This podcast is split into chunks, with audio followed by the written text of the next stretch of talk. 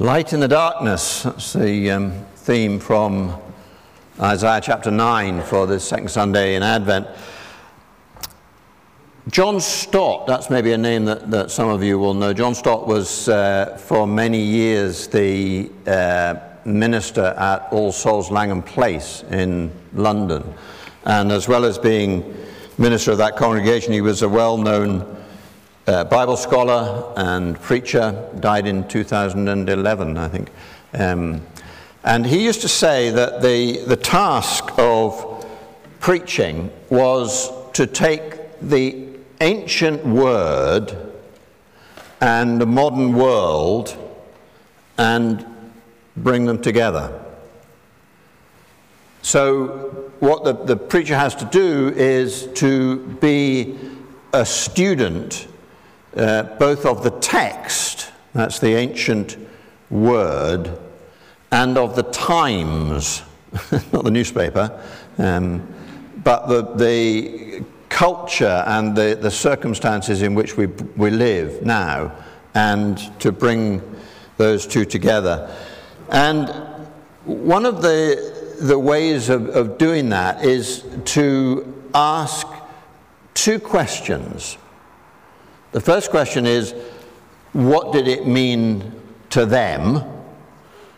And the second question is what does it mean to us now? What did it mean in 8th century BC for Isaiah's hearers? And I want to try and bring it as, as grounded, as up to date as I can in terms of what does it mean for us um, in the 21st century in uh, East in our part of the world.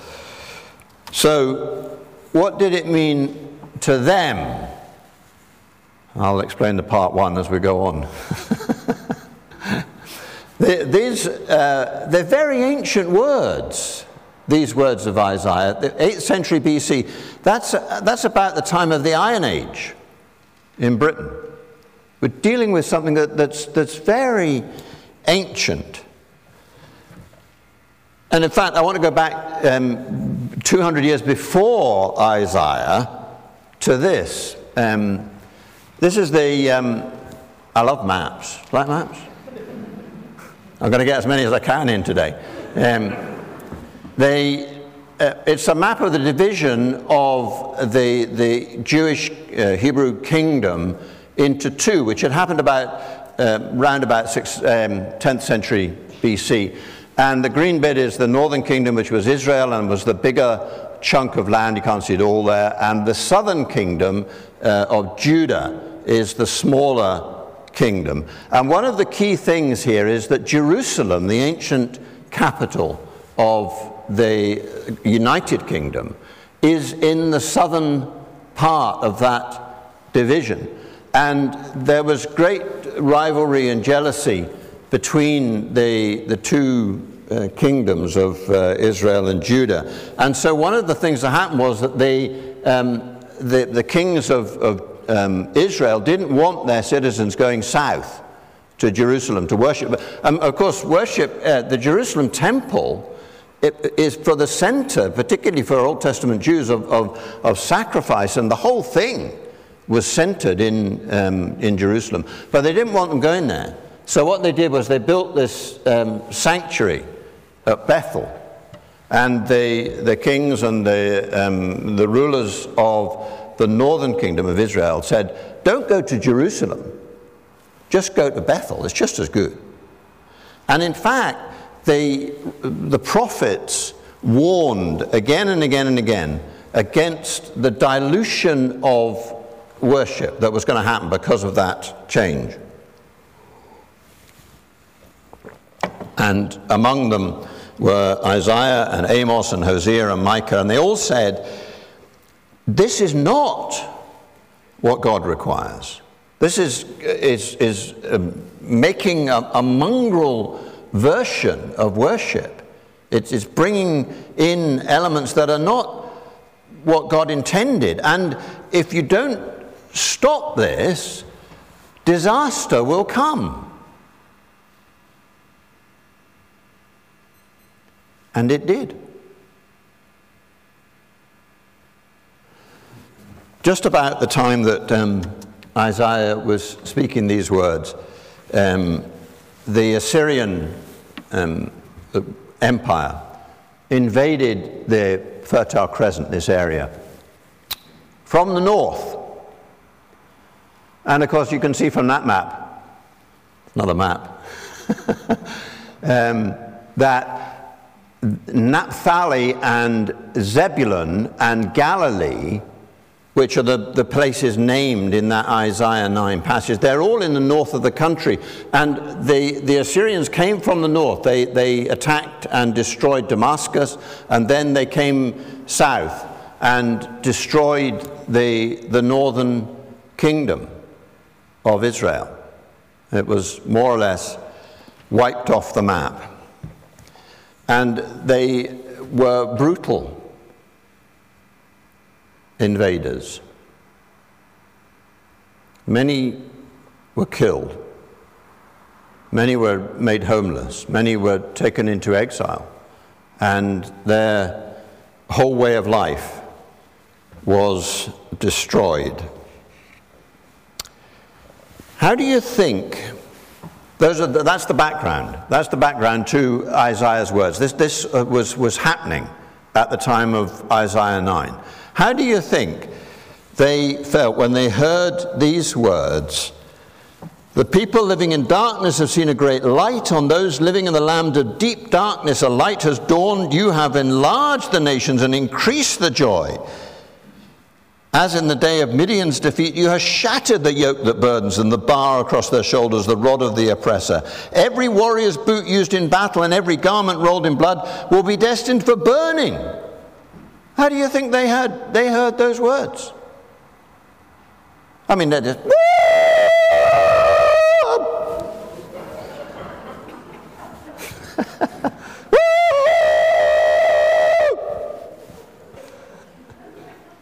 yeah.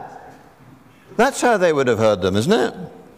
The end in sight, the death, the destruction, the violence, the terror. Have you, probably you've seen, like me, the um, uh, footage of uh, V Day at the end of World War II. Have you seen some of that? You know, those crowds in London and all that. I, I think that must have been how they heard it. This is, this is going to come to an end. This death and destruction, this invading foreign army that's occupied our land have, uh, have had their timing uh, limited. They are not going to be here forever. And there's there's a powerful, powerful image here, isn't there, of the child born to us, the new start, fresh government. And interestingly, the, the, traditional interpretation, Jewish interpretation of these verses, is actually this is talking about Hezekiah. Hezekiah, who had quite recently become the can I go back with these arrows? There we go. Um, Hezekiah had quite recently become the, the king in the, um, the southern kingdom of Judah there at the age of 25, and he was a, a, fresh face on the scene, was Hezekiah. And in fact, if you read the Old Testament accounts of Hezekiah, he became a great reformer. He's one of the few people that the book of Kings said he did a good job, basically. Um, and Hezekiah reformed all of the temple worship. He threw out all of the, the stuff that didn't belong there, and he made an enormous difference, like a reformation, really, in the life of, uh, of Judah and Jerusalem. And the traditional Jewish interpretation is that this um, passage is about Hezekiah, the king who would come, or was there, in fact and would reform the worship of the temple. So, what did it mean to them? It meant deliverance from the Assyrian invaders, uh, it meant peaceful rule of the new king, Hezekiah.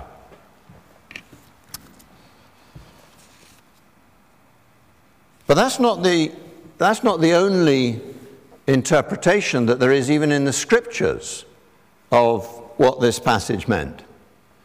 So, what did it mean to them, part two? and the part two is how did, it, how did it sound to the people of Jesus' day and to the early Christian church, to the um, first Christians? How did these passages, what did they mean uh, to them? Well, as the years passed from Isaiah uh, Isaiah's day when the northern kingdom was destroyed, then the southern kingdom, actually, in the end, under the Babylonian Empire, was destroyed. They were all taken off, in, well, many of them were taken off into exile. They came back from exile. There was a rebuilding of the temple, but the, the temple was never what it used to be, you know, and it was kind of limped along, and national life was at a very low ebb. And so, in that period of time, they started to say, these passages, like this one in Isaiah 9, you know what? They actually haven't been fulfilled. There's more here than we have actually seen. And particularly in the, the bit about the child that is um, born to us, he will be called Wonderful Counselor, Mighty God, Everlasting Father, Prince of Peace, of the greatness of his government and peace. There will be no end. Well, Hezekiah had an end, and all of the folks that followed him. And so, one of the things that happened over this period of time was that this idea of a Messiah, a messianic hope, something that would actually fulfill all of these quite extreme prophecies from Isaiah and from other places. They, that began to grow. And of course, for, for the first Christians, I mean, this was absolute clincher, isn't it? I mean, how can you read this, uh, this stuff? I mean, uh, where are we? For to us a child is born. To us a son is given. The government will be on his shoulders. It will be called Wonderful Counselor, Mighty God, Everlasting Father, Prince of Peace. He will reign on David's throne and over his kingdom, establishing and upholding it with justice and peace. Who's that about? It's about the incarnation, isn't it? And how did, how did these people hear this? Um, they, they heard it as uh, um, an affirmation of a messianic promise, and for the Christians, the early Christians, this was proof. And there are various places in the scriptures, actually, Paul talking about in Berea, you know, showing the people that he was with from the scriptures that the Christ must come. He would have, I mean, he doesn't say what passages he was reading, but it would have been passages like this. This is absolutely it. Not Hezekiah, but the Christ child, Jesus of Nazareth. And that interpretation is within our Bibles. You know this, of course. I mean, you, you know that. And uh, Matthew 4, for example, Matthew is describing where Jesus um, um, exercised his early ministry. You, well, you won't, I'm going to say, do you remember? Uh, I'll tell you. Um, it was in the area of Galilee and Zebulon and Naphtali. Ring any bells? And so, what Matthew is doing is he's taking for him what was the ancient word and his modern world and bringing them together and saying, look, here you are. This is what is happening here. So that's what it meant to them. It meant the messianic hope, the gift of the Christ child. But in some ways, you know, um, all of that belongs to the ancient word. Because that's all in our scriptures. This is 2,000 years ago how do we do this thing that John Stott talks about of taking the ancient word and bringing it together with the modern world and seeing how they interact with each other?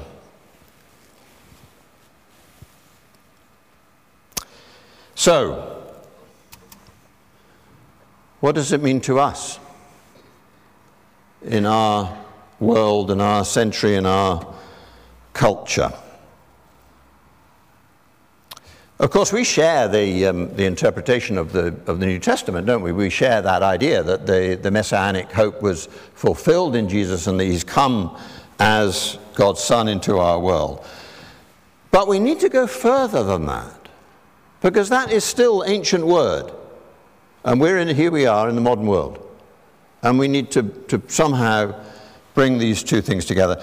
The, the two really powerful images for me in this passage are the light shining on the people walking in darkness. That's an extraordinarily powerful image. And the second one is of this child. And the, the image of the child for me is about the unexpectedness, the vulnerability, the incongruity of a child being the one who is given in order to set the thing right.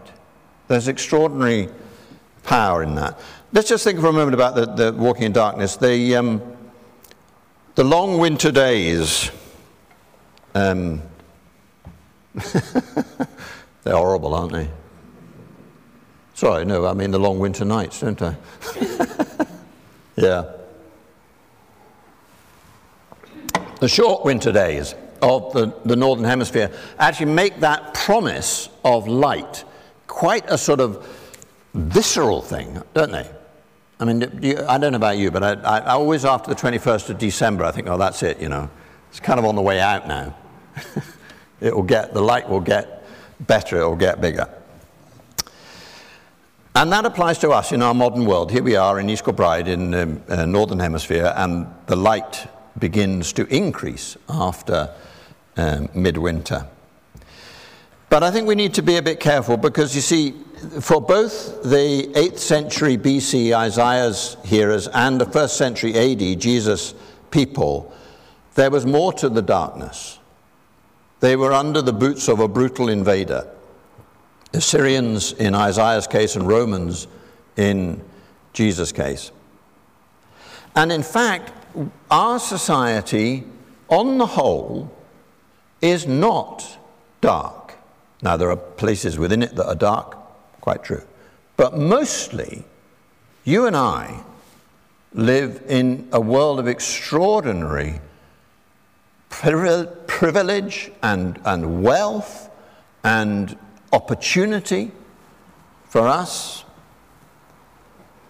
And we have freedoms and so on that the 8th century BC or the 1st century AD would seem like paradise.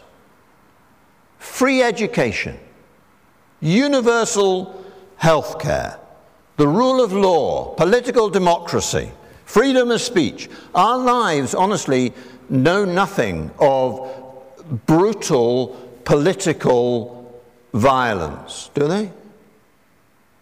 That's not the kind of darkness that we live in. So, how do we bring this ancient word in our modern world and how do we put those together? Well, one of the things it seems to me that we need to do is, is this. We need to take the, the principles that apply from the ancient word and, and apply those to our modern world.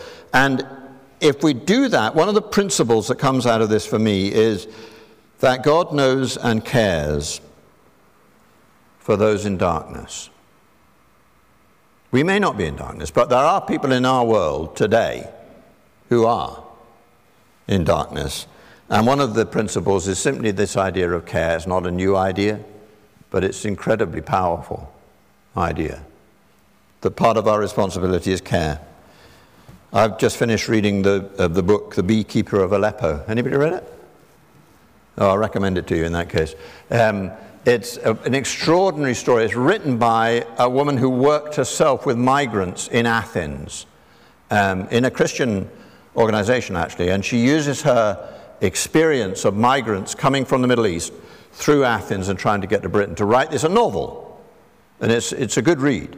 But it opens up just the tragedy of what is happening in those places. Men and women and children who are desperate, desperate, who are seeing their families destroyed, desperate to leave.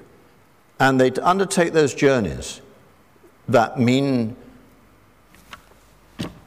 child prostitution, rape, exploitation at every turn in order to try and get what? To get the life that you and I have. That's what they want, isn't it? How do we, how do we care for people in that kind of darkness? Well, I'm not going to try and answer that question, but uh, I mean, I just this is one of the things for me that comes out when we start to think about how do we take this ancient word and our modern world and put those two things together? How do we do that? Of course, the care is one of the, the common ones. I mean, the church throughout the ages has done that in all sorts of different ways. Let me just take a couple of things from the second um, image that's that powerful image. It's the child who is born to us, the son is given to us. And as I say, it's just, it, it's just this idea that, you know, what God gives us is not some kind of seasoned political operator, you know, who's, who's cute enough to manipulate the uh, social media in order to find power. It's a child. How, well, I was going to say, how useless. and in one sense, that's what it is, isn't it? And yet, this is the gift of God to us, with all of the innocence and curiosity and humility that children have. You know, Gordon preached a couple of weeks ago, maybe more than a couple of weeks, can't remember, um, about the conversation between Jesus and Pilate. Do you remember that? And one of the things that really struck me about that was when Jesus says to Pilate, he says to him, My kingdom is not of this world. If it were, my servants would fight.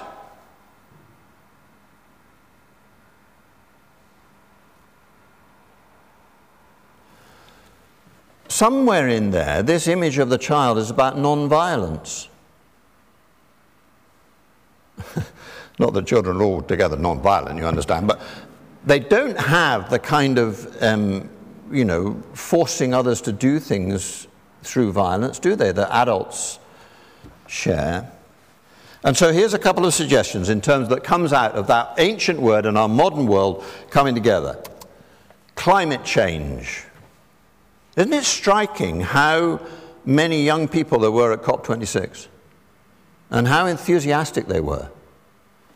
And whatever you may think of, of Greta Thunberg, she's an extraordinary figure, isn't she? She's 18 now. From the age of 15, she lobbied the Scottish Parliament for action on climate change. From 15. And her idea of the school climate strike, which some of you may have come across, which became Fridays for the Future, and a number of primary schools shut on Fridays in order to allow the children to be understand how important this thing called climate change is. It helped a whole generation of children be alert to that. And crusty old pensioners like me, you know, me, tut, tut, tut, tut, tut, tut, you know, they ought to be in school, oughtn't they? And I have to ask myself, what am I doing? What am I doing to bring the, the principles of this childlike government into contact with my modern experience of climate change, what am I willing to give up? If, those, if that ancient word and our modern world are going to come together. And the last one, I'm also a slave to alliteration, um, is culture wars. I heard an, um, a definition of culture wars the other day. It's everything that people shout at each other about on social media. But there is a, there's a strong um, thread, isn't there, running through current political discourse, and it's this the louder I shout, the more true it is. I, don't know about you, but one of the expressions that seems to me to have crept into political thinking is this expression doubling down. I never knew what that was. Do you know what that is? It's like when, you know, uh, Boris says, We kept all the rules. No, really, we kept all the rules. And doubling down seems to me to mean just not having any shame about it at all. If I shout louder, then it's going to be truer. How does that sit with unto us is given a child? Unto us a son is born. And the government, Boris, will be upon his shoulders. How does that ancient word about this kind of incongruous gift of a child and the modern world that we live in, with all of those pressures, how do they come together and interact? What practical steps can we be involved in? that bring this ancient word and the modern world into contact. These are just a few suggestions. You'll have your own thoughts about that. But it seems to me that that's the task to bring this ancient word and this modern world into contact so that others might know that unto us the child is given. Let us pray.